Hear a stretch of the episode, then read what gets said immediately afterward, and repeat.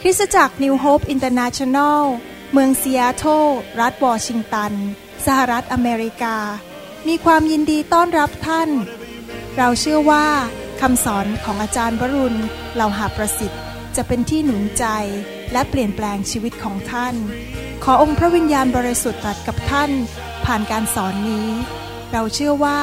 ท่านจะได้รับพระพรจากพระเจ้า ท่านสามารถทำสำเนาคำสอน เพื่อการแจกจ่ายแก่มิตรสหายได้ หากไม่ได้เพื่อประโยชน์เชิงการค้า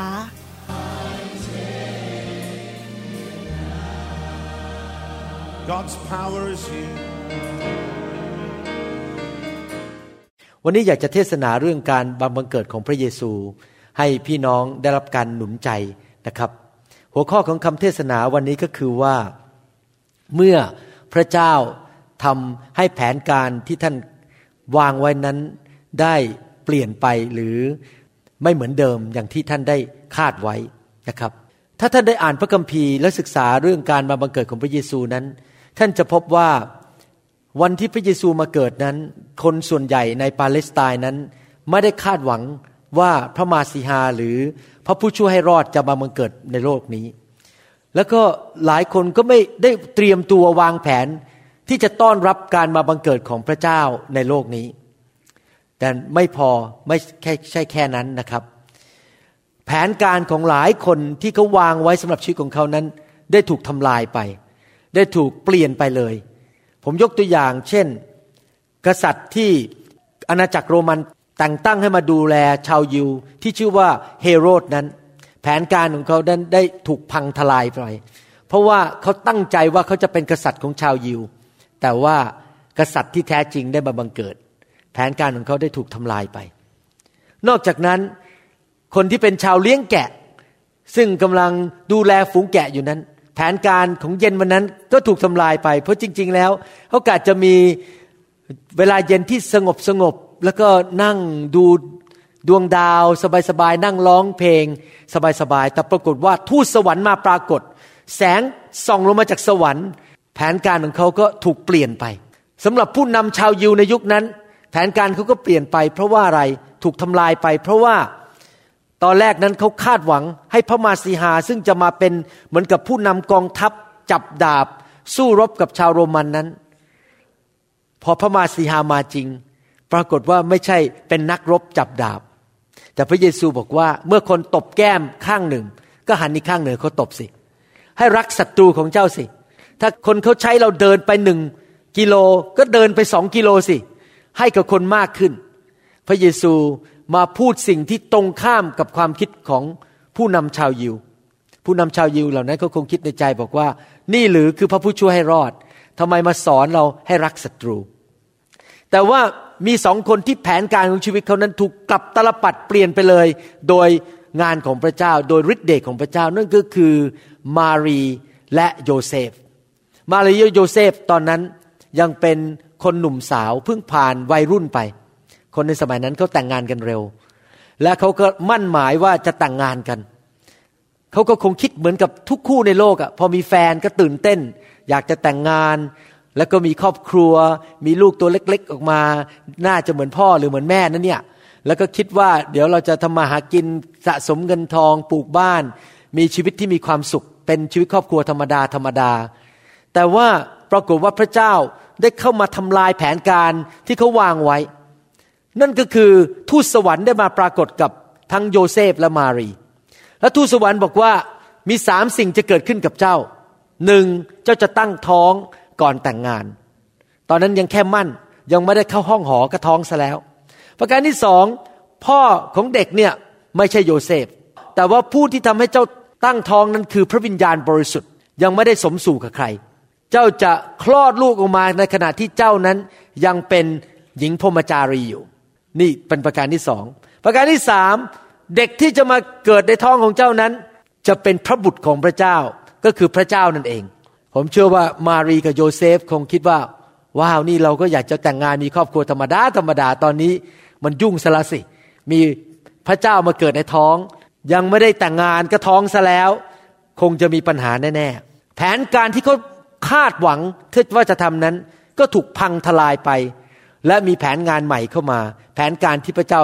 ทรงประทานให้แก่เขา ใครเคยมีประสบการณ์กันว่าพอมาเป็นคริสเตียน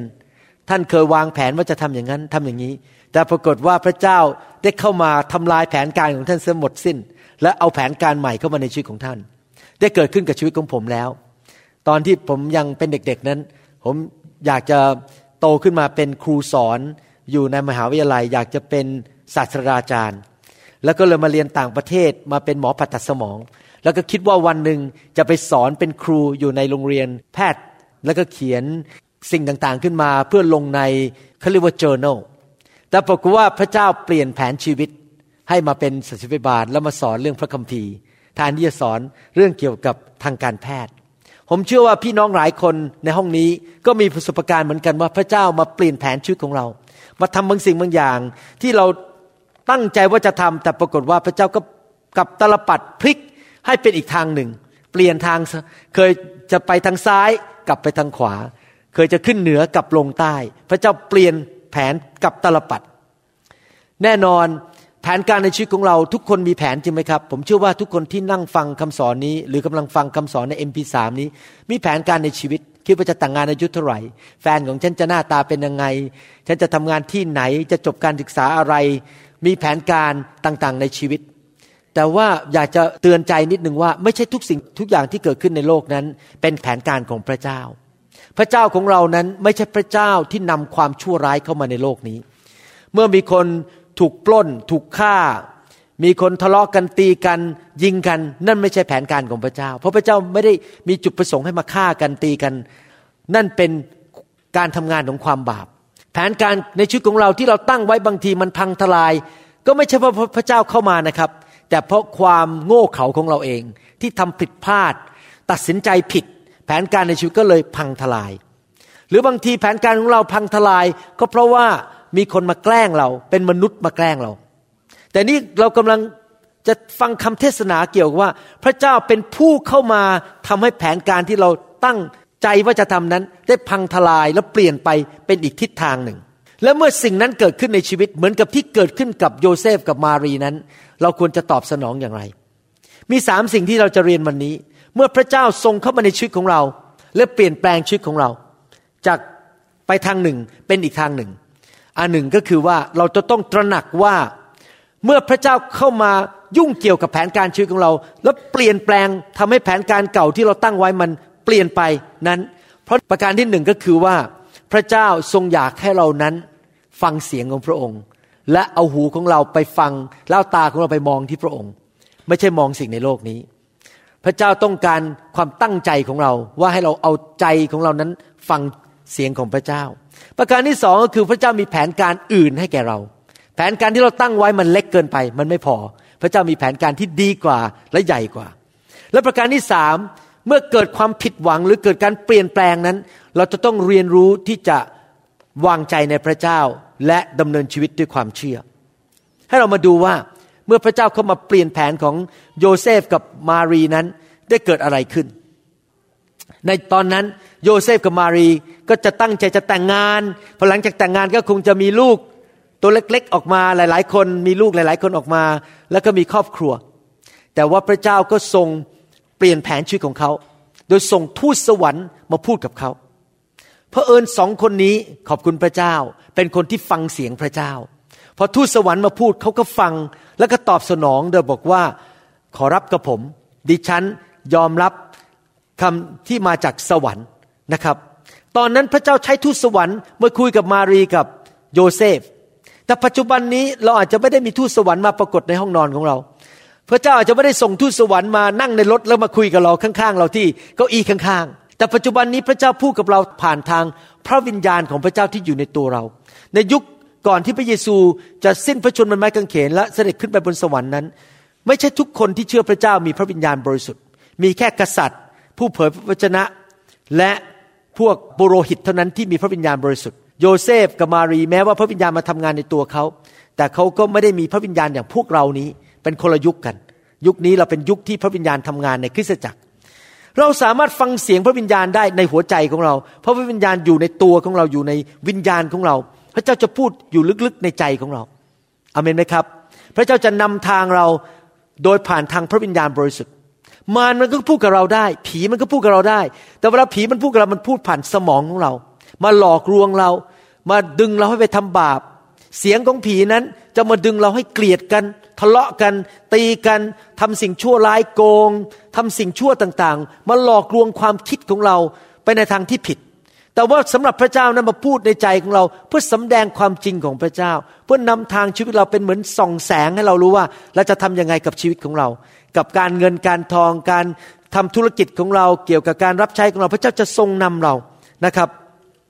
ปัญหาของมนุษย์ก็คืออย่างนี้ มนุษย์ดำเนินชีวิตอยู่ในโลกนี้แห่งกายภาพ ดังนั้นเรามักจะเอาตาและหูของเรานั้น ไปฟังเรื่องฝ่ายกายภาพ เช่น เรามักจะวุ่นวายฟังแต่โทรทัศน์ ดูละคร ฟังเสียงในวิทยุ ฟังเสียงเพื่อนของเรา แต่สำหรับพระเจ้านั้น เวลาพระเจ้าพยายามโทรศัพท์เข้ามากริ๊งตอดตอดตอดตอดตอดเสียงเข้ามา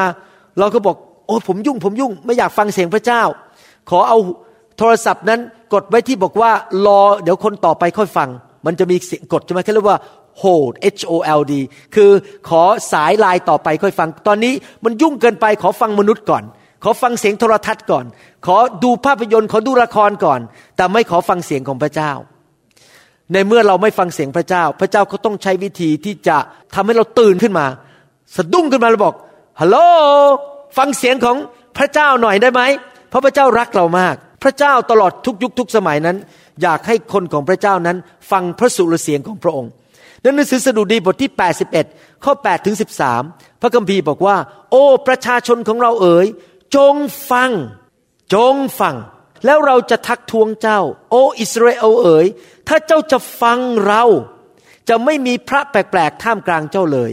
เจ้าจะไม่กราบไหว้พระต่างดาว เราคือพระเยโฮวาพระเจ้าของเจ้า ผู้ได้พาเจ้าออกมาจากแผ่นดินอียิปต์อ้าปากของเจ้าให้กว้างเถิด แล้วเราจะป้อนเจ้าให้อิ่มในภาษาอังกฤษบอกว่าให้อิ่มด้วยของดีมากมาย จะอิ่มด้วยของดีมากมาย แต่ประชาชนของเราไม่ฟังเสียงของเรา อิสราเอลไม่ยอมรับเราเลย เราจึงมอบเขาไว้แก่จิตใจที่ดื้อด้านของเขาเอง ให้ดำเนินตามคำปรึกษาของเขาเองก็คือ ใช้วิธีของตัวเอง ใช้ความฉลาดของตัวเองนำทางชีวิตของตัวเอง พระเจ้าบอกในข้อ 13 บอกว่า โอประชาชนของเรา น่าจะฟังเรา พระเจ้าอยากให้เราตื่นนอนขึ้นมาแล้วบอกว่าฟังพระเจ้าได้ไหมพระเจ้าอยากให้เราเอาหูของเรา เอาสายตาของเรา เอาจิตใจของเรานั้น ไปมองที่พระเจ้าแล้วฟังเสียงของพระเจ้าทำไมล่ะ พระเจ้าจำเป็นต้องบางที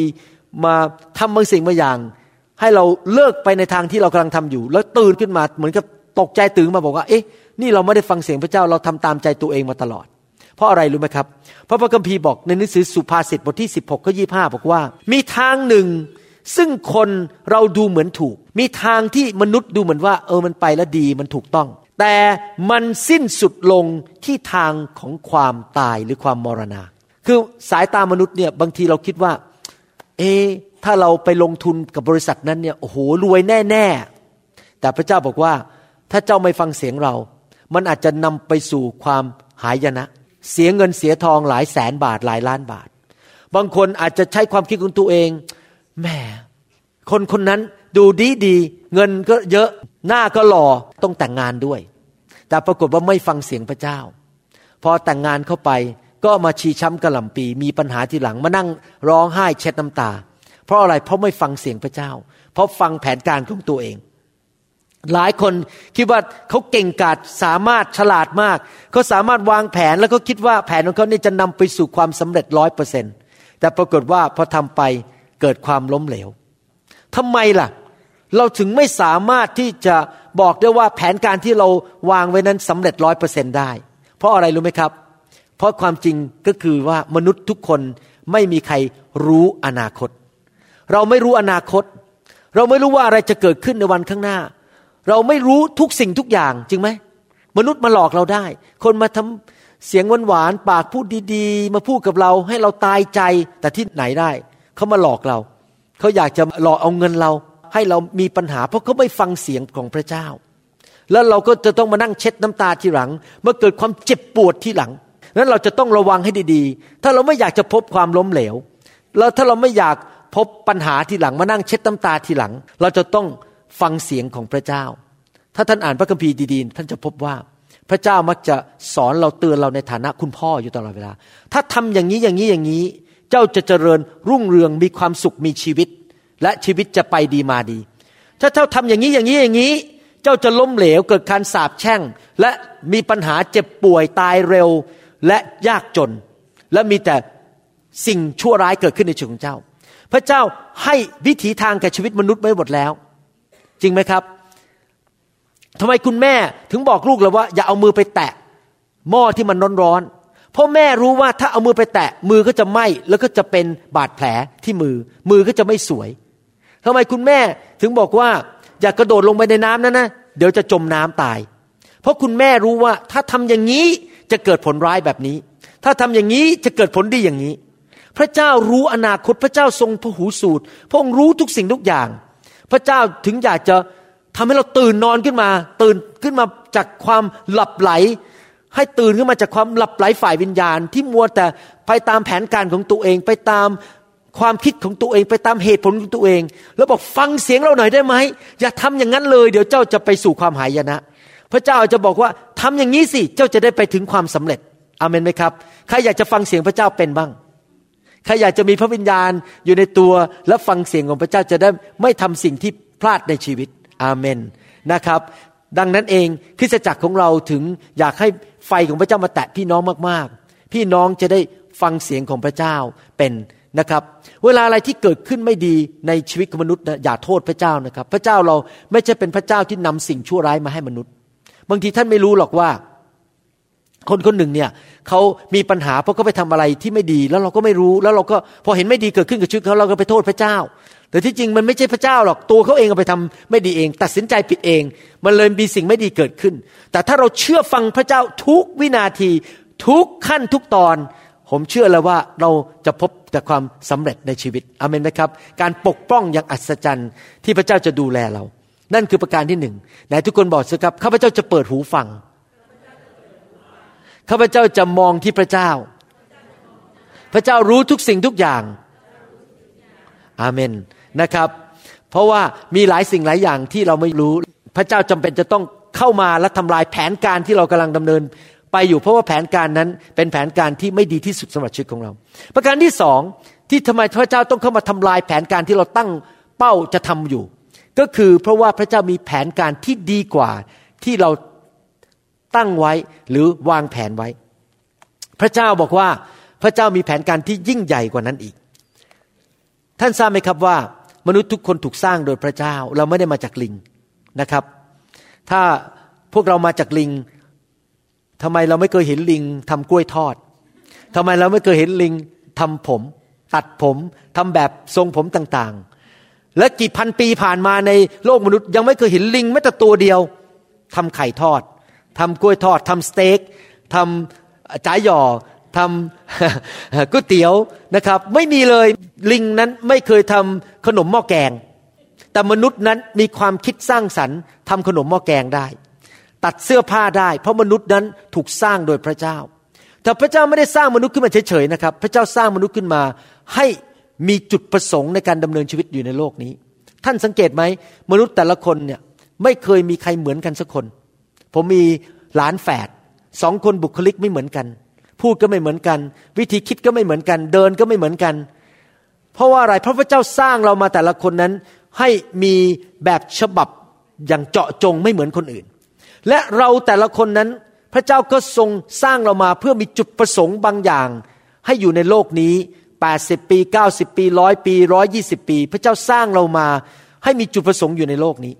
และ ถ้าท่านไม่รู้จักพระเจ้า และไม่รู้จุดประสงค์ที่พระเจ้าสร้างท่านให้มาอยู่ในโลกนี้ ท่านจะไม่มีความสุขอย่างแท้จริง จนกระทั่งท่านพบจุดประสงค์ที่พระเจ้าสร้างท่านขึ้นมา เหมือนกับนกจะไม่มีความสุข ถ้าพยายามบังคับให้นกไปไว่ายน้ำหรือปลาไม่มีความสุขพยายามบังคับให้ปลานั้นไปบินอยู่ในอากาศ เวลาที่นกบินอยู่ในอากาศมันมีความสุขมาก เพราะพระเจ้าสร้างนกมาให้บิน เวลาปลาว่ายน้ำปลามีความสุข เพราะปลาถูกสร้างมาให้ว่ายอยู่ในน้ำชั้นใด เราจะไม่มีความสุขอย่างแท้จริง แม้ว่าจะมีเงินมากแค่ไหน มีงานดีแค่ไหน มีตำแหน่งกิตยศสูงขนาดไหน มีบ้านใหญ่ขนาดไหน มีรถราคาแพงขนาดไหน เราจะไม่มีความสุขอย่างแท้จริง จนกระทั่งเราได้รู้จักพระเจ้าผู้สร้างเรา และรู้ว่าพระเจ้าสร้างเรามาเพื่ออยู่ในโลกนี้เพื่อจุดประสงค์อะไร แน่นอนจุดประสงค์ของพระเจ้าต่อชีวิตผมก็ต่างกับชีวิตของท่าน พระเจ้าสร้างผมมาเป็นนักเทศ พระเจ้าสร้างอาจารย์ดาขึ้นมาเป็นภรรยาของเสพิบาล พระเจ้าอาจจะสร้างท่านขึ้นมาเป็นนักบริหารช่วยโบสถ์พระเจ้าอาจจะสร้างท่านขึ้นมาบางคนให้เป็นนักทำกับข้าวทำกับข้าวเก่งมาก พอคนมาโบสถ์นี้พอทานอาหารที่โบสถ์ปุ๊บอยากกลับมาโบสถ์เลยเพราะอาหารท่านอร่อยมากกว่าคำเทศของคุณหมอวรุณอีก เพราะท่านทำอาหารเก่งมาก บางคนนั้นพระเจ้าสร้างขึ้นมาให้ชอบสำแดงการอัธยาศัยต้อนรับคนมาในบ้าน มาเลี้ยงดูมาทำก๋วยเตี๋ยวให้กินทุกวันจันทร์ อะไรอย่างนี้นะครับพระพเจ้าสร้างขึ้นมาให้เป็นคนที่มีหัวใจมีอัธยาศัยที่ดีต้อนรับแขก แล้วก็ทำให้พี่น้องที่มาเชื่อพระเจ้าใหม่ๆนั้น ประทับใจ เห็นไหมพระเจ้าสร้างเราขึ้นมาให้มีจุดประสงค์ต่างๆ กันหนังสือเยเรมีบทที่ 29ข้อ11 บอกว่า พระเยโฮวาตรัสว่า เพราะเรารู้แผนงานที่เรามีไว้สำหรับเจ้า เป็นแผนงานเพื่อสันติภาพ ไม่ใช่เพื่อความทุกข์ยาก เพื่อ จะให้อนาคตตามที่คาดหมายไว้แก่เจ้า นี่พระเจ้าพูดกับมนุษย์ทุกคนนะบอกว่า เราสร้างเจ้าขึ้นมาเราเลยมีแผนการให้แก่เจ้า บางคนพระเจ้ามีแผนการให้เป็นแม่บ้าน แต่เป็นแม่บ้านที่เปิดบ้านเลี้ยงคนและนำคนมาเชื่อบางคนพระเจ้าสร้างขึ้นมา มีแผนการให้เป็นนักพิมพ์คอมพิวเตอร์พิมพ์เก่งมากเลยซ่อมคอมพิวเตอร์อะไร พอมาโบสถ์ก็มาช่วยงานด้านคอมพิวเตอร์มาช่วยงานพิมพ์ พระเจ้าสร้างเรามา ให้มีแผนงาน มีแผนการสำหรับชีวิตของเราต่าง ๆ กัน พระเจ้าบอกว่าเมื่อมาเป็นคริสเตียนนั้นมันไม่น่าเบื่อ เมื่อมาเป็นคริสเตียนนั้น เราไม่ต้องมานั่งเป็นเหมือนกับนักศาสนาอยู่ในตึก แล้วก็ใส่ต้องชุดสีดำโกนสิ่งต่างๆ ออกจากตัวหมด ใส่เมคอัพก็ไม่ได้ ใส่มัสคาร่าก็ไม่ได้ ชีวิตต้องเศร้า มีแต่ความทุกข์ทรมาน ต้องทุกทุกทุกทุก เราจะได้รับความรอดไม่ใช่นะครับ พระเจ้าบอก เรามีแผนการดีแก่เจ้า เป็นแผนการที่สันติภาพ เป็นแผนการที่มีความสุข มีความเจริญรุ่งเรืองเป็นแผนการที่ดีแก่เจ้า พระเจ้าต้องมาทำลายแผนการเก่าของเรา เพื่อเอาแผนการใหม่เข้ามา เป็นแผนการที่ดีกว่าและทุกคนพูดสิครับแผนงานที่ดีกว่า และแผนงานที่ดีกว่านั้นเป็นยังไงครับ คือแผนงานนั้นใหญ่กว่าเดิม ไม่ใช่แผนเล็ก ๆ มนุษย์เนี่ยมีความสามารถจำกัด วางแผนได้เล็ก ๆ แต่เวลาพระเจ้าให้แผนงานใหม่เข้ามาเป็นแผนงานที่ใหญ่กว่าเดิม โยเซฟกับมารีนั้น มีแผนการเล็ก ๆ ในชีวิตก็คือแต่งงาน มีไอ้หนูเล็ก ๆ ออกมาสักสองสาคนนะครับ แล้วก็มาอุ้มไกวเปรแล้วก็มีบ้านอยู่เล็ก ๆ สักหลังหนึ่งเป็นกระต๊อบ สามีก็เป็นช่างไม้อยู่ไป พระเจ้าเข้ามาเปลี่ยนทำลายแผนการนั้น แล้วบอกว่าต่อไปนี้เจ้าสองคนจะเป็นพระพรแก่คนทั่วโลก เราที่เป็นคนไทยคนลาวนั้น ได้รับพระพรจากโยเซฟกับมารี เพราะสองคนนี้ยอมเป็นพ่อแม่ฝ่ายธรรมชาติฝ่ายโลกที่จะเลี้ยงดูพระเยซูตั้งแต่ยังบังเกิดออกมาจากคันจนขึ้นมาเป็นผู้ใหญ่อายุ 30 ก่อนที่จะออกไปเทศนาทำการอัศจรรย์ เห็นไหมครับ เขายอมให้พระเจ้าใช้ เพื่อเป็นพระพรแก่คนทั่วโลกนี้ รวมถึงคนไทยคนลาวด้วย พระเจ้า เปลี่ยนแผนงานในชีวิตของท่าน ท่านอาจจะบอกว่าข้าพเจ้าอยากจะเป็นนักธุรกิจ ขายของเยอะๆ ผ่านทางอินเทอร์เน็ต เป็นนักธุรกิจทำเงินขึ้นไปถึง diamond level เป็น gold level เป็นระดับทองเป็นระดับเพชรนะครับเขาเรียก diamond แต่พระเจ้าเข้ามาทำลายแผนนั้นบอกว่าไม่ใช่นักธุรกิจเฉยๆ เจ้าจะเป็นพระพรแก่คนทั่วโลก เราจะใช้เจ้าเป็นพระพรแก่คนทั่วโลกนี้อาเมนไหมครับ แผนงานของพระเจ้านั้นใหญ่กว่าแผนงานของเราและทุกคนพูดสิครับใหญ่กว่า ดีกว่า นอกจากนั้นแผนงานของพระเจ้าที่พระเจ้าเอาเข้ามาใหม่นั้น เป็นแผนการที่ยากกว่า มนุษย์นั้นชอบอะไรที่ง่าย ๆ ยิ่งง่ายยิ่งดี เพราะมนุษย์รู้ตัวว่ามีความจำกัดในชีวิต แต่แผนการของพระเจ้านั้นยากกว่า ที่ยากกว่านั้น เพราะจุดประสงค์หลายเรื่องหนึ่งก็คือว่า เพราะว่าพระเจ้าเรายิ่งใหญ่กว่า ก็ต้องยากกว่าถ้าพระเจ้ายิ่งใหญ่ขนาดนั้นสร้างโลกสร้างจักรวาลได้ แล้วให้แผนการเล็ก ๆ จิบจ่อยกับเรา ก็ไม่สมควรแก่ความเป็นพระเจ้าของพระเจ้าจริงไหมพระเจ้าต้องให้แผนการที่ยากกว่า และแผนการที่ยากกว่านั้น นอกจากจะทำให้เราสามารถที่จะถวายพระเกียรติแด่พระเจ้าได้ นอกจากนั้นความยากลำบากนั้นทำให้เรานั้นเติบโตฝ่ายวิญญาณ เป็นเหมือนพระเยซูมากขึ้นมากขึ้นเรื่อยๆ เราจะเปลี่ยนแปลงชีวิต พระเจ้าอยากจะเปลี่ยนแปลงชีวิตของเรา ความยากลำบากนะครับนำมาสู่ความเติบโตฝ่ายวิญญาณ ถ้าทุกอย่างมันง่ายหมด เมื่อวานนี้ผมนั่งอ่านคำเทศอยู่ที่บ้าน หลานสาวของผม เกเรเอามือไปตีคนที่มาดูเด็ก เพราะว่าเขาไม่ยอมให้คุกกี้ทั้งอันให้แค่ครึ่งอัน หลานก็เลยไปตีเขาคุณแม่รู้เข้านะครับ ก็ไอจับหลานเนี่ยไปขังไว้ในห้อง ปิดประตูล็อกบอกว่า จะไม่ให้ออกจากห้องจนกว่าจะออกมาขอโทษคนที่ดูแลเด็กคนนี้ แล้วก็ไม่ยอมจริงหลานก็ไม่ยอมขอโทษ สู้กันอยู่หนึ่งชั่วโมง ในที่สุดยอมออกมาขอโทษ แล้วผมก็คิดในใจบอกว่าแหมลูกสาวผมนี่ เอาจริงจริง ๆ คือต้องดัดนิสัยหลานให้เป็นคนที่เชื่อฟังคนดูแล และยอมขอโทษเมื่อทำผิดให้ได้ เห็นไหมความยากลำบากคือจับไปขังไว้ในห้อง ปิดประตูไว้ แทนที่จะตามใจเด็ก เด็กก็อะไรครับ ถ้าตามใจเด็กเด็กก็ละเริง และเด็กก็เสียนิสัย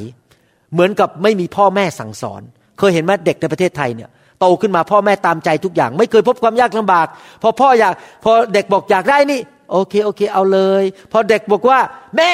หนูอยากจะไปเดี๋ยวนี้อย่าไปดูหนังไปก็ได้ คือตามใจหมดทุกอย่าง เด็กก็หลงละเลงกลายเป็นเด็กเสียนิสัย แต่ว่าพระเจ้าบอกความยากลำบากทำให้เราเป็นคนที่แข็งแรง เป็นผู้ใหญ่ในพระคริสต์พระเจ้าต้องยอมให้ความยากลำบากเข้ามาดัดนิสัยของเรา ให้เราเติบโตฝ่ายวิญญาณ เมื่อตอนมารีกับโยเซฟนั้น รับแผนการใหม่ของพระเจ้าคือตั้งท้องพระเยซูก่อนแต่งงานนั้น เขาไม่ได้สบายนะครับเเพราะตอนตั้งท้องตอนสุดท้าย 8 เดือน 9 เดือนนี้นะครับ ส่วนใหญ่แล้วสุภาพสตรีที่ตั้งท้องตอนนั้นนะเขาจะเริ่มทำงานลดลงแล้ว แล้วก็ไม่ค่อยทำงานบ้านมากพยายามจะพัก เพราะว่าเป็นเวลาใกล้คลอด กลัวว่าจะคลอดก่อนกำหนด แต่ว่านางมารีนั้นต้องนั่งอยู่บนหลังลา เดินทางไปหลายวัน แล้วก็ไม่ใช่เป็นถนนเรียบๆเหมือนกับถนนสุขุมวิทแต่ว่าเป็นถนนที่ขรุขระเพราะนั่งอยู่บนลาก็ต้อง ตัวก็กระแทกอยู่บนลา แล้วนั่งไปหลายวันออกจากเมืองนาซาเรตไปเมืองเบตเลเฮม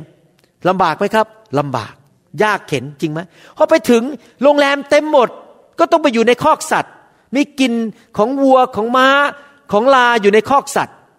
ไม่มีที่นอนต้องนอนอยู่บนพื้น แล้วก็คลอดลูกในนั้นแม่ก็ไม่อยู่ยายก็ไม่อยู่ ไม่มีความสะดวกสบายเหมือนอยู่บ้านตัวเอง ไม่มีหมอด้วย ทุกอย่างยากลำบากหมดอยู่ในคอกสัตว์ ผมเชื่อว่าตอนนั้น นางมารีในความเป็นมนุษย์อาจจะคิดในใจแหมเนี่ยเด็กที่อยู่ในท้องนี่ถ้าเป็นพระเจ้าจริงทำไมไม่ไปไปเกิดอยู่ในพระราชวัง นอนอยู่บนเตียงสบายๆมีหมอมาสามคนมาดูแลมีพยาบาลสิบคน มีคุณพ่อคุณแม่มานั่งให้กำลังใจเชียร์บอกว่าคลอดนะคลอดนะ แล้วก็มีสามีมานวด มีแม่สามีมานวดขาขณะที่กำลังคลอดอยู่ ไม่มีนะครับ มีแต่ลากระม้ากระวัวร้องลาลาลาลาอยู่ข้างๆ ไม่มีคุณแม่สามีมานวดขาให้ ไม่มีความสะดวกสบาย แต่ว่าพระเจ้ายอมให้สิ่งนี้เกิดขึ้น เพื่อสอนมนุษย์ให้รู้ว่า แผนการของพระเจ้านั้นยิ่งใหญ่ แต่เป็นแผนการที่อาจจะต้องพบความยากลำบากอเมนไหมครับ พระเยซูตัดสินใจเลือกที่จะมาเกิดในโลกมนุษย์ ในความเป็นพระเจ้าของพระองค์นั้น มาเกิดเป็นเด็กทารกเพราะอะไร เพราะว่าพระเยซู ทรงรู้ว่าถ้าอยากจะมาช่วยมนุษย์นั้น ก็ต้องสามารถที่จะมีความสัมพันธ์กับมนุษย์ได้ ถ้าพระองค์อยู่ดีๆลอยลงมาจากฟ้า มันยักษ์ใหญ่ลอยลงมาเนี่ยพอมนุษย์เห็นก็กลัวกันหมดเลย ก็ไม่อยากมาหาพระเจ้าจริงไหมแต่พระเยซูมาเกิดเป็นเด็กทารกเล็ก ๆ น่ารักอุ้มได้ แล้วก็ค่อยโตขึ้นมาเป็นเด็กเดินได้ คลานได้แล้วก็ขึ้นมาเป็นผู้ใหญ่ เพื่อให้พวกเรานั้นสามารถสัมพันธ์กับพระเจ้าที่มาเป็นมนุษย์ได้ และเราไม่ต้องกลัวพระเจ้า รู้ว่าพระเจ้ารักเรามากยอมมาเกิดเป็นมนุษย์ เป็นทารกแล้วก็โตขึ้นมาเป็นผู้ใหญ่เหมือนพวกเราได้อาเมนไหมครับ พระเจ้าดีจริง ๆ ที่จริงพระเจ้าไม่จำเป็นต้องทำอย่างนี้นะครับ ไม่จำเป็นต้องมาเกิดเป็นทารกลอยลงมาจากสวรรค์เลยได้ แล้วก็เป็นยักษ์ใหญ่ถือไม้ตะบองลงมา แต่พระเจ้าไม่ได้ทำอย่างนั้น พระเจ้ารักเรามากอาเมนไหมครับ นั่นคือประการที่สองแผนการของพระเจ้านั้นยากลำบากกว่า และแผนการของพระเจ้านั้นยิ่งใหญ่กว่าแผนการของมนุษย์ ประการที่สามแผนการของพระเจ้านั้น มีรางวัลมากกว่าแผนการของตัวเอง ถ้าเราทำตามแผนการของตัวเอง เราอาจจะได้รับความสำเร็จแค่ระดับหนึ่ง แต่เมื่อเราทำตามแผนการของพระเจ้านั้น จะมีรางวัลมากมายที่เราไม่สามารถที่จะเข้าใจได้ตอนนี้ แต่ในที่สุดเราจะเห็นว่าพระเจ้านั้นประทานสิ่งดีๆ ให้กับเรามากมาย ท่านรู้ไหมพระเจ้าเนี่ยเป็นพระเจ้าที่ยุติธรรมนะครับ พระเจ้าไม่เคยใช้ใครฟรี ฟังใหม่นะครับ พระเจ้าไม่เคยใช้ใครฟรีๆเมื่อพระเจ้าใช้ใคร ให้แผนการของพระองค์สำเร็จ พระเจ้าจะจ่ายเงินเดือนให้ จ่ายราคาให้ประทานพระพรให้ พระเจ้าไม่เคยใช้ใครฟรีๆเพราะพระเจ้าของเรายุติธรรมอเมนไหมครับหนึ่งโครินบทที่สองข้อเก้าบอกว่า ดังที่มีเขียนไว้แล้วว่า สิ่งที่ตาไม่เห็น หูไม่ได้ยิน และไม่เคยได้เข้าไปในใจมนุษย์ คือสิ่งที่พระเจ้าได้ทรงจัดเตรียมไว้ พระเจ้าจัดเตรียมรางวัลไว้ พระเจ้าจัดเตรียมสิ่งดีไว้สำหรับคนที่รักพระองค์ เมื่อเรายอมให้พระเจ้ามาเปลี่ยนแผนชีวิตของเรา จากแผนเก่าของเรา เป็นแผนใหม่ของพระเจ้า เรายินยอมให้พระเจ้าใช้ เราไปตามแผนการของพระเจ้านั้น พระเจ้าบอกว่าพระเจ้าเตรียมสิ่งดีไว้ให้กับคนเหล่านั้นที่รักพระเจ้าและยอมแก่พระเจ้า ผมได้ผ่านมาแล้ว พระเจ้าเรียกผมให้เปิดคริสตจักรเมื่อปี 1987 ที่เซียโตนี้ มันยากลำบากมาก อาจารย์ดากับผมต้องผ่านความทนทุกข์ทรมานหลายเรื่อง โดนเพื่อนคนไทยในเซียโตทิ้งหมด ตอนนั้นพอมาเปิดคริสตจักร เพื่อนนี่หายหมดเลยนะครับเขาไม่อยากคบผมมาบอกอ๋อเดี๋ยวนี้มาเปิดโบสถ์แล้วใช่ไหมไม่อยากคบ ผมโดนต่อว่าโดนนินทาโดนกันแกล้ง โดนสารพัดเป็นเวลาหลายปี แต่ตอนนี้มองย้อนกลับไปยี่สิบกว่าปี พระเจ้าประทานของดีให้กับผมมากมาย ประทานลูกที่ดีหลานที่ดี งานที่ดีการเงินการทอง สุขภาพ ความสัมพันธ์ที่ดี มีชื่อเสียงอยู่ในสังคมไปที่ไหน ตอนนี้ชาวอเมริกันก็รู้จักผมว่าผมเป็นหมอที่นี่ ใครๆก็พูดกับผมในสิ่งที่ดี เพราะว่าพระเจ้าประทานเกียรติยศให้กับผม ประทานสิ่งดีให้กับผม เพราะผมยอมพระเจ้าเมื่อ 20 กว่าปีมาแล้ว นอกจากนั้นยังไม่พอด้านหัวใจของตัวเอง พระเจ้าทรงประทานความสุขใจ และทำให้ตัวเองรู้ว่าตัวเองมีความสัมพันธ์ มีความสำคัญอย่างไรในโลกนี้ มนุษย์ทุกคนอยากพบความสำคัญของตัวเองจริงไหมใครๆก็ไปที่ไหนก็อยากจะให้คนเห็นว่าฉันมีความสำคัญ และใครๆก็อยากจะมีความสุขในใจ ผมจะบอกให้นะครับ ท่านจะพบความสำคัญของตัวเอง เมื่อท่านค้นพบแผนการที่พระเจ้าตั้งท่านขึ้นมาในโลกนี้ แล้วเมื่อท่านทำตามแผนนั้น ท่านจะมีความสุขที่สุดเลย เพราะว่าท่านทำสิ่งที่พระเจ้าเรียกให้ท่านทำ ไม่มีความสุขใด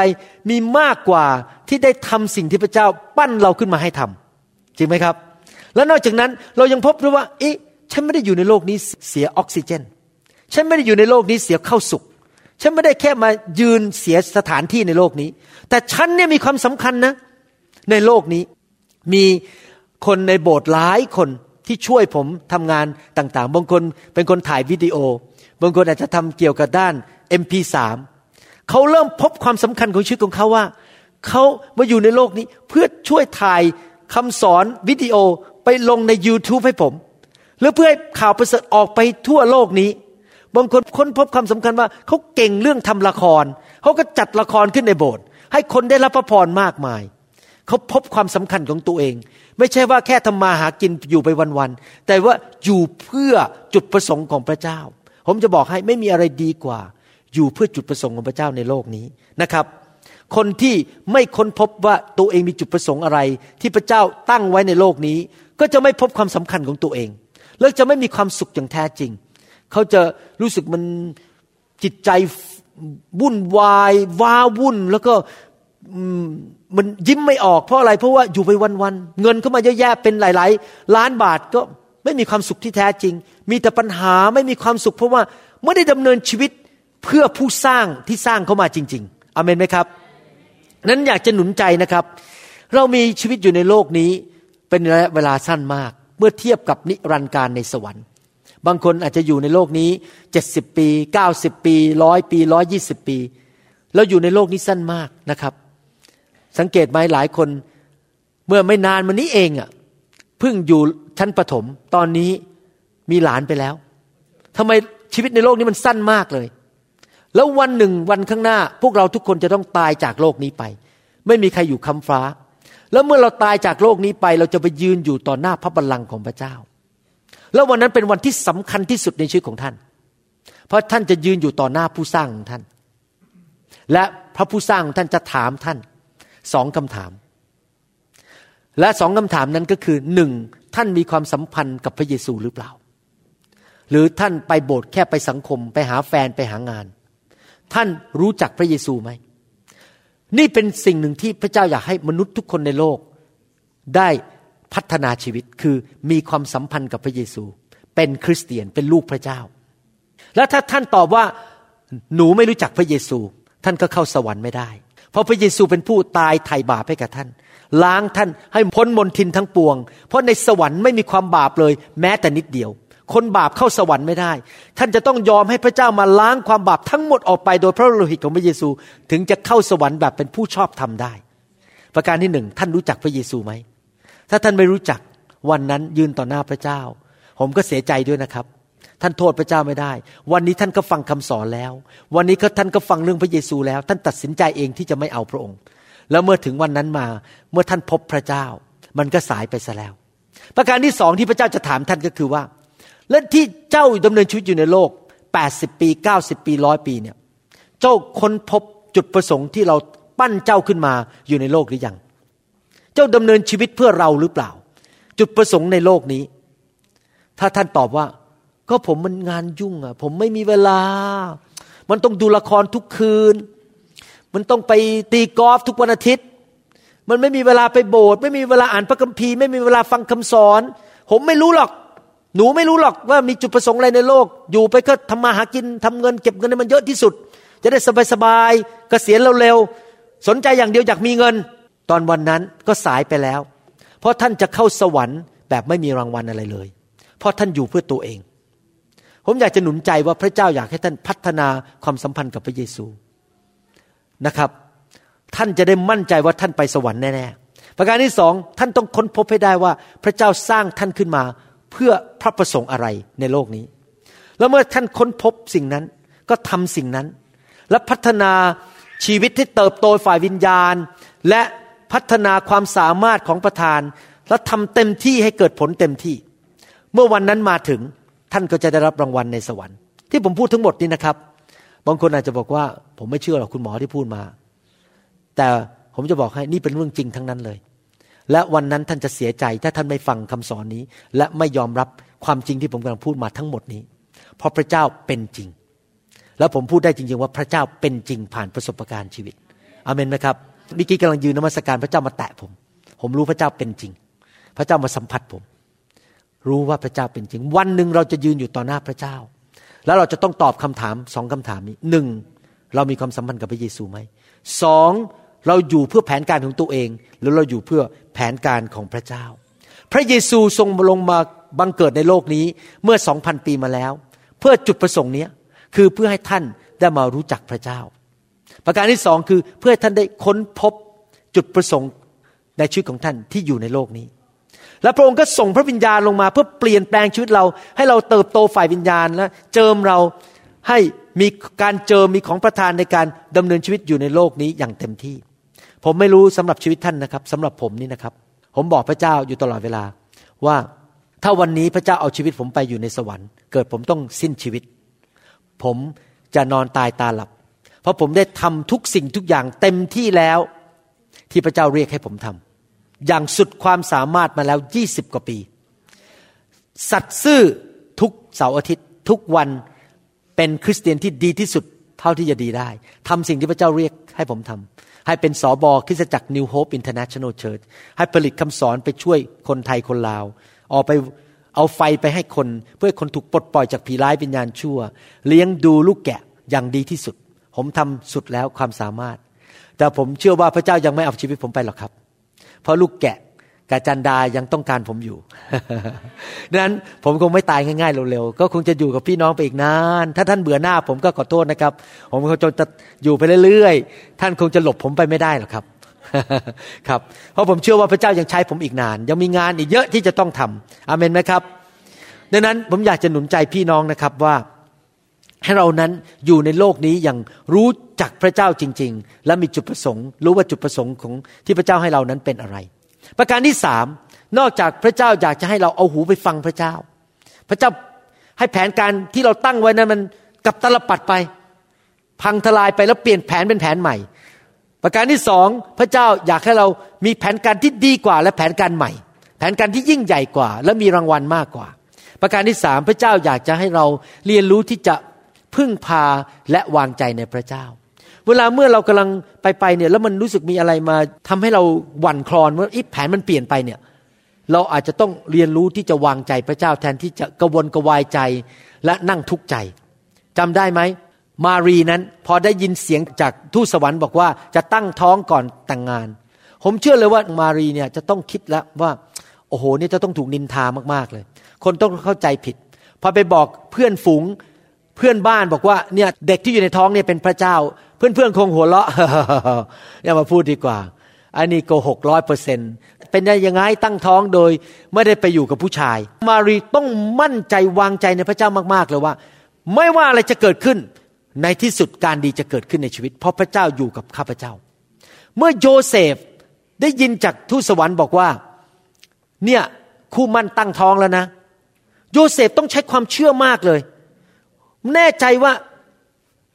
คู่หมั้นเนี่ยไม่ได้ไปนอนกับผู้ชายคน เขาต้องมั่นใจในพระเจ้าเขาต้องวางใจในพระเจ้ามากๆเลยว่า พระเจ้าพูดจริงและต้องไปตามแผนการของพระเจ้า เห็นไหมครับ เมื่อพระเจ้าเปลี่ยนแผนชีวิตของเราจำได้ว่าตอนที่พระเจ้า ผมที่จริงแล้วตั้งใจมาอเมริกาเพื่อมาเรียนจบเป็นนายแพทย์ผ่าตัดสมองแล้วก็จะไปทำมาหากินแล้วก็ทำเงินเยอะๆสวยสุข หาความสุขหาเงินเยอะๆพอพระเจ้าบอกให้ตั้งโบสถ์นะครับ โอ้โหตอนนั้น คิดในใจบอกตั้งโบสถ์ได้ยังไงนี่ยังร้องเพลงคริสเตียนไม่ค่อยเป็นเลย เทศนาภาษาอังกฤษก็ไม่ได้ พูดได้แต่ภาษาไทยทำโบสถ์ก็ทำไม่เป็น จะทำได้ยังไง ต้องวางใจในพระเจ้าแล้ว พระเจ้าพูดกับผมยังไงเลยครับ ผมจำได้เลย วันแรกที่พระเจ้าเรียกนะครับ แล้วขับรถออกไปทำงานที่โรงพยาบาล Harborview ผมบอกพระเจ้าบอก ผมทำไม่เป็นนะโบสถ์พระเจ้าบอกอย่ากลัวเลย เราจะอยู่กับเจ้าแล้วเราจะช่วยเจ้าตลอดไป จนงานนี้สำเร็จ เห็นไหมครับ ผมต้องวางใจในพระเจ้า แม้ว่าผมไม่รู้ว่าจะทำอะไร แต่ผมต้องวางใจในพระเจ้า ท่านรู้ไหมอะไรที่ทำให้พระเจ้าพอใจมากที่สุดสิ่งที่ทำให้พระเจ้าพอใจมากที่สุด ไม่ใช่พิธีกรรมทางศาสนา ไม่ใช่กฎในคริสตจักร แต่ความเชื่อ ในหนังสือฮีบรูบทที่ 11ข้อ6บอกว่า แต่ถ้าไม่มีความเชื่อแล้ว จะเป็นที่พอพระทัยของพระองค์ก็ไม่ได้เลย ชีวิตแห่งความเชื่อ เป็นชีวิตที่ทำให้พระเจ้าพอพระทยัยเมื่อพระเจ้าเข้ามาเปลี่ยนแผนในชีวิตของเรา เมื่อพระเจ้าเข้ามาดับแผนเก่าให้แผนใหม่ เมื่อพระเจ้ามาเขย่าชีวิตของเรา ให้แทนที่จะเดินไปทางนั้น เดินไปอีกทางหนึ่งเราต้องตัดสินใจ ว่าเราจะวางใจพระเจ้าไหมพระคัมภีร์พูดในหนังสือโรมบทที่8ข้อ28 บอกว่า เรารู้ว่าพระเจ้าทรงร่วมมือกับคนทั้งหลายที่รักพระองค์ให้เกิดผลอันดีในทุกสิ่ง ผลอันดีในทุกสิ่ง คือคนทั้งปวงที่พระองค์ได้ทรงเรียกตามพระประสงค์ของพระองค์ พระเจ้าบอกว่าทุกสิ่งที่พระเจ้านำเรานั้น จะเกิดผลดีในที่สุด ไม่ต้องกังวลใจ ไม่ต้องไปท้อใจ เดินไปกับพระเจ้า วางใจในองค์พระผู้เป็นเจ้าอเมนไหมครับ วันนี้ถ้าท่านมา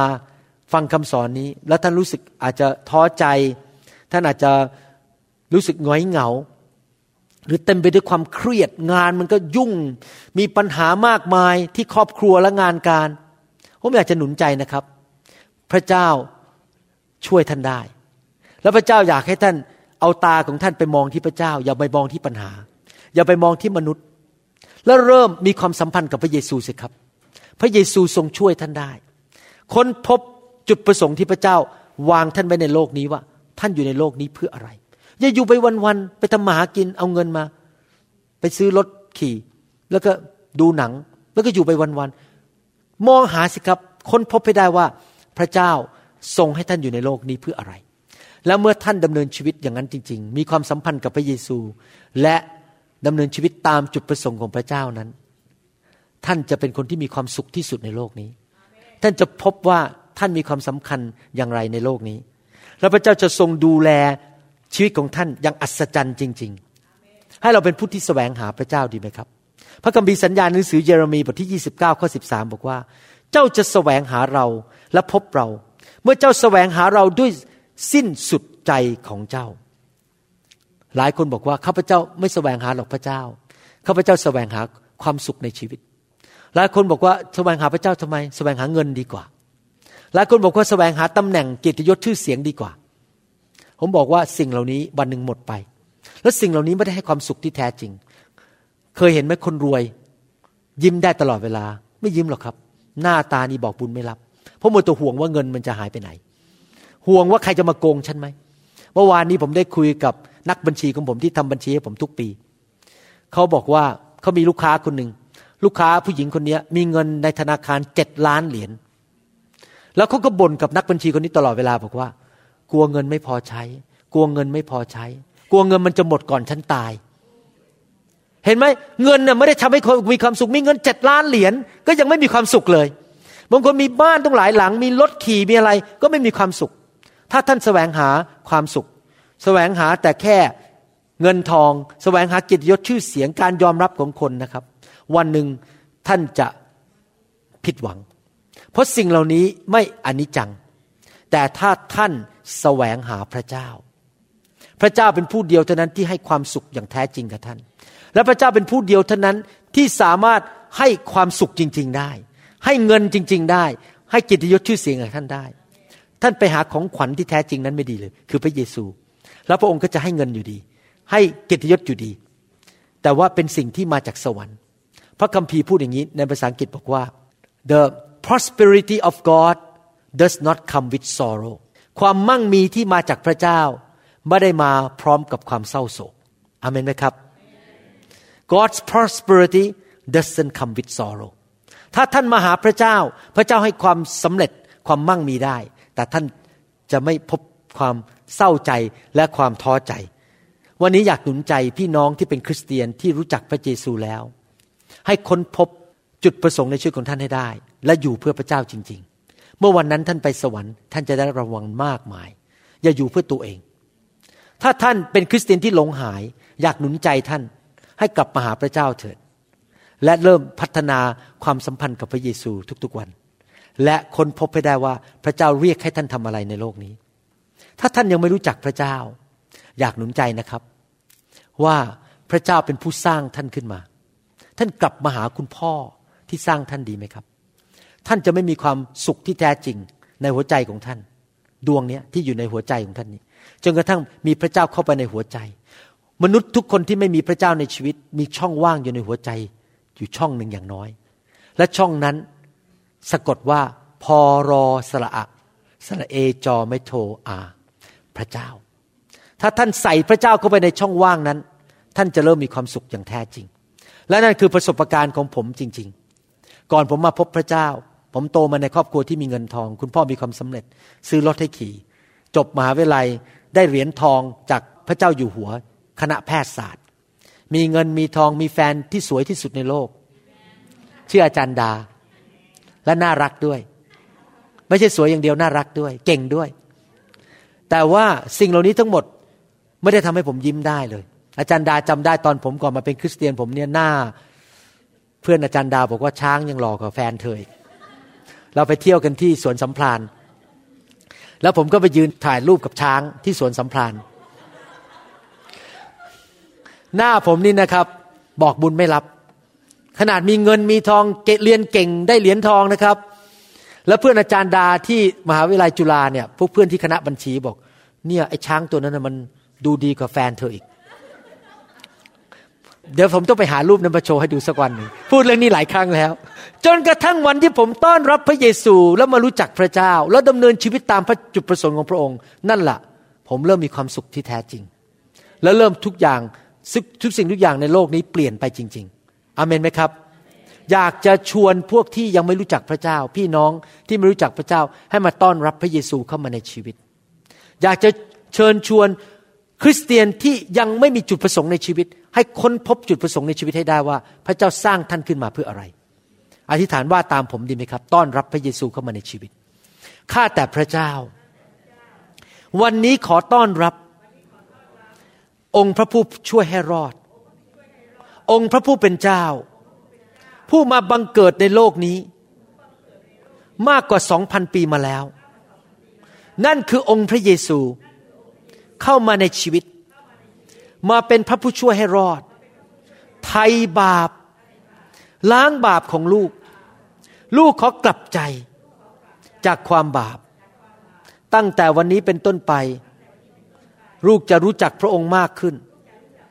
พัฒนาความสัมพันธ์กับพระองค์ รู้จักพระองค์ และตั้งแต่วันนี้เป็นต้นไป ลูกจะค้นพบ ให้ได้ว่าลูกอยู่ในโลกนี้เพื่อจุดประสงค์อะไร พระองค์สร้างลูกขึ้นมาไว้เพื่ออะไร และลูกจะทำสิ่งนั้นให้สำเร็จ ขอพระวิญญาณบริสุทธิ์ ช่วยให้ลูกเติบโตฝ่ายวิญญาณ และเจิมลูกให้ทำงานสำเร็จ วันนั้นเมื่อลูกยืนต่อหน้าพระเยซู ที่บัลลังก์ของพระองค์ พระองค์จะบอกว่า เจ้าทำดีแล้ว ทาสผู้สัตย์ซื่อ จงเข้ามาในสวรรค์ และรับรางวัลมากมาย ลูกจะเป็นคนคนนั้น ที่พระองค์จะทรงยิ้มให้ และประทานรางวัลมากมายให้แก่ลูก ขอบพระคุณพระองค์ ที่พระองค์รักลูกมาก ๆ ในนามพระเยซูเจ้าเอเมน ขอบคุณพระเจ้าสรรเสริญพระเจ้าฮาเลลูยาอาเมน ขอพระเจ้าอวยพรพี่น้องนะครับ ครับ ผมกาจันดารักพี่น้องมาก ๆ เลย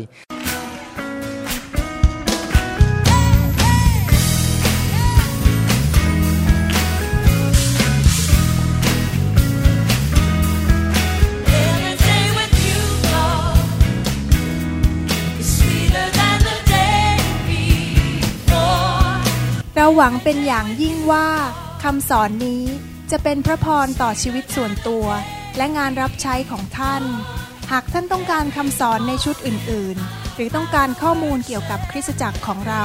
ท่านสามารถติดต่อได้ที่ หมายเลขโทรศัพท์ 206 275 1042 ในสหรัฐอเมริกา หรือ 086 688 9940 ในประเทศไทย อีกทั้งท่านยังสามารถรับฟัง และดาวน์โหลดคำเทศนาได้เอง ผ่านทางพอดแคสต์ ด้วย iTunes เข้าไปดูวิธีการได้ที่เว็บไซต์ www.newhopeinternationalchurch.org